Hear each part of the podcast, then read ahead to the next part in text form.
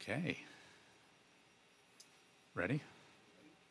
Welcome back, folks. You're listening to SLO County Public Policy and the Law. We're here with uh, Community Services Director uh, or member uh, Charles director. Varni from Oceano. And right before the break, we were talking about uh, how people could protect local control. I did. I, it spurred a question for me, Mm-hmm. Charles. Uh, what's the population now of Oceano? So Oceano is about 7,300.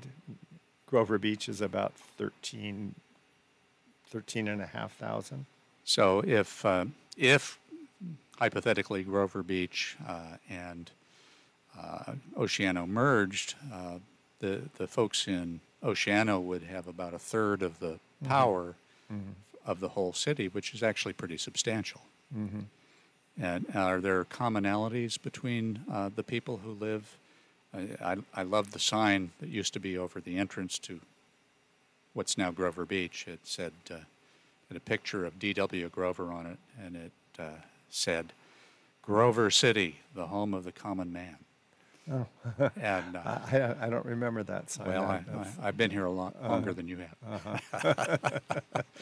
but um, y- you know, when I lived in Oceano, it seemed to me that uh, a lot of the people in Oceano had a lot of, in common with the people who lived in Grover Beach. Now, that may have changed. I I would agree with that very much. It's, uh, I mean, we're both, I think, at heart, working class towns that are, um, have over the last few years, and maybe probably Grover a bit more, in um, dealt with, you know, growth and uh, some gentrification. Um, certainly, hou- housing costs are going up all over the place in Oceano as much as, as any other.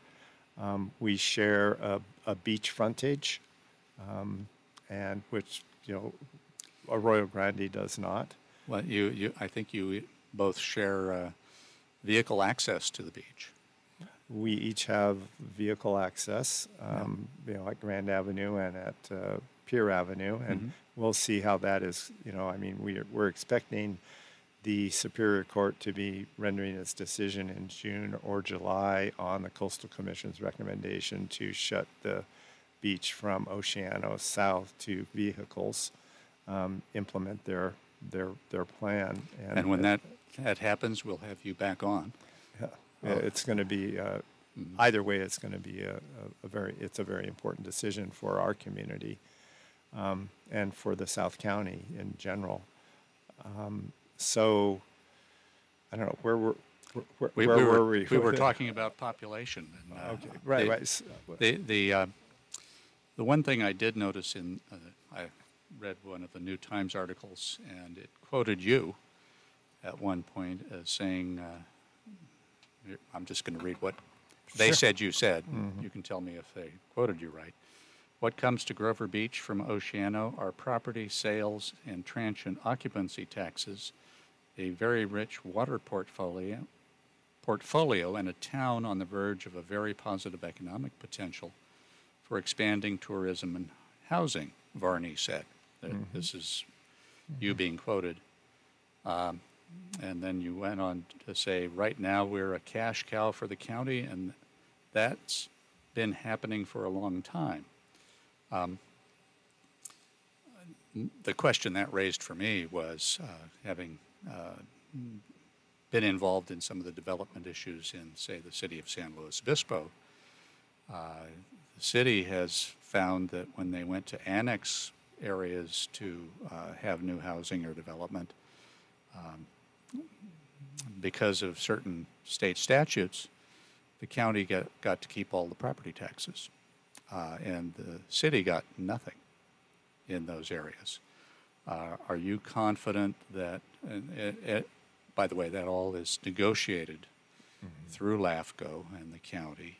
Um, are you confident that the uh, county uh, would be willing to negotiate so that Grover Beach actually, if there was an annexation, got those property taxes so that the people in Oceano and Grover Beach would, would actually be able to benefit from them?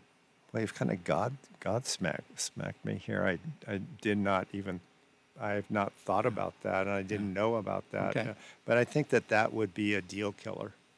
Yeah. Um, I mean, there's there's no way that if we kind of, I mean, metaphor of a marriage. I mean, we've got two people looking at each other, Grover and Oceano, looking like, do we want to have a first? I mean, I, I couldn't even get a first coffee date. the- Arranged the marriages can work very well, but Well, it depends on you know what are the what are What are the, the what, are the what are the dowries like? That's You know that that you're bringing to it, Sure. and I don't uh, I don't think Oceano has ever been stronger in its history at this point, Stew, in terms Mm, okay. of what it brings to the table.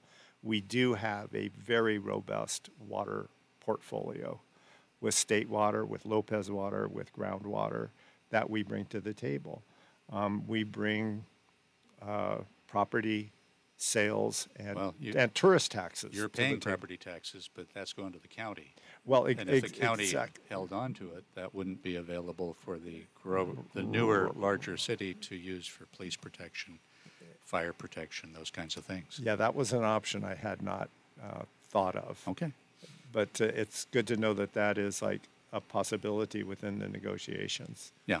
I mean, if, if, if that ever happened. And at this point, uh, uh, the, I think the whole merger um, topic has kind of cooled down. It was unfortunate the way the whole thing came out with a, a leaked email uh, and, uh, and then the, the Tribune editorializing immediately that it, this is just a horrible idea. Why would anybody want to do this?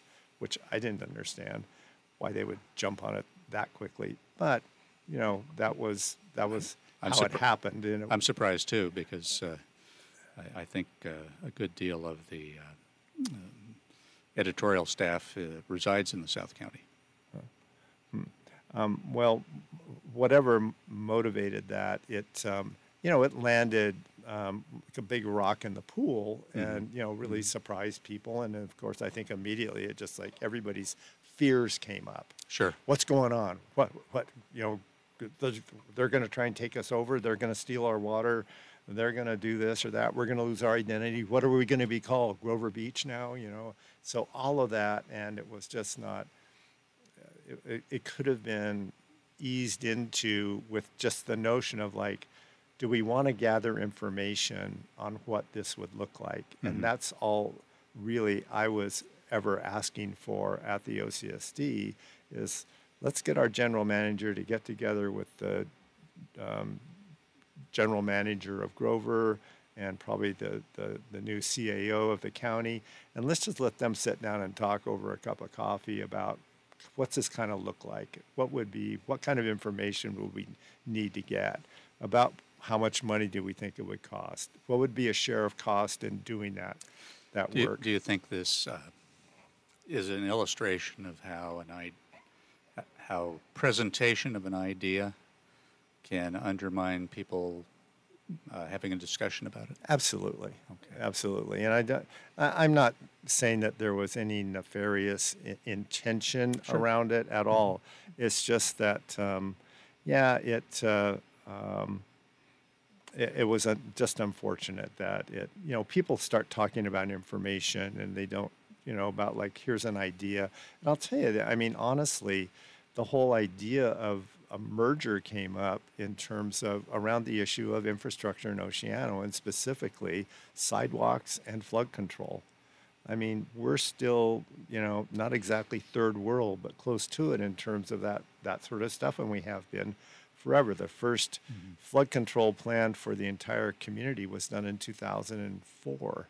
We're almost 20 years out from that. And that's after uh, floods had uh, caused the uh, sewer plant to overflow into the ocean. Uh, right. And, More uh, than once. Right. And and it's not just that, it's the community itself. I mean, there are hmm. homes that every time there's a big rainstorm, the water comes right down and runs, you know, into the front door of the house if they Sure. don't have sandbags up and stuff. So it's um, so that's something that, you know, I feel, and it's something I have campaigned on. My, my campaign slogan was Sidewalks for Oceano, and it was both literal and symbolic.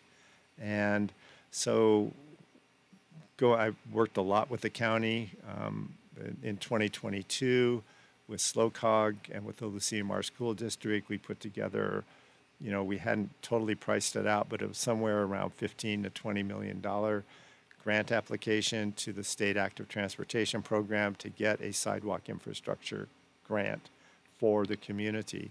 We had that agreed to by the county public works, and 20 days before we were ready to submit the grant, the public works said no, we won't support it, and basically pulled the plug. Really?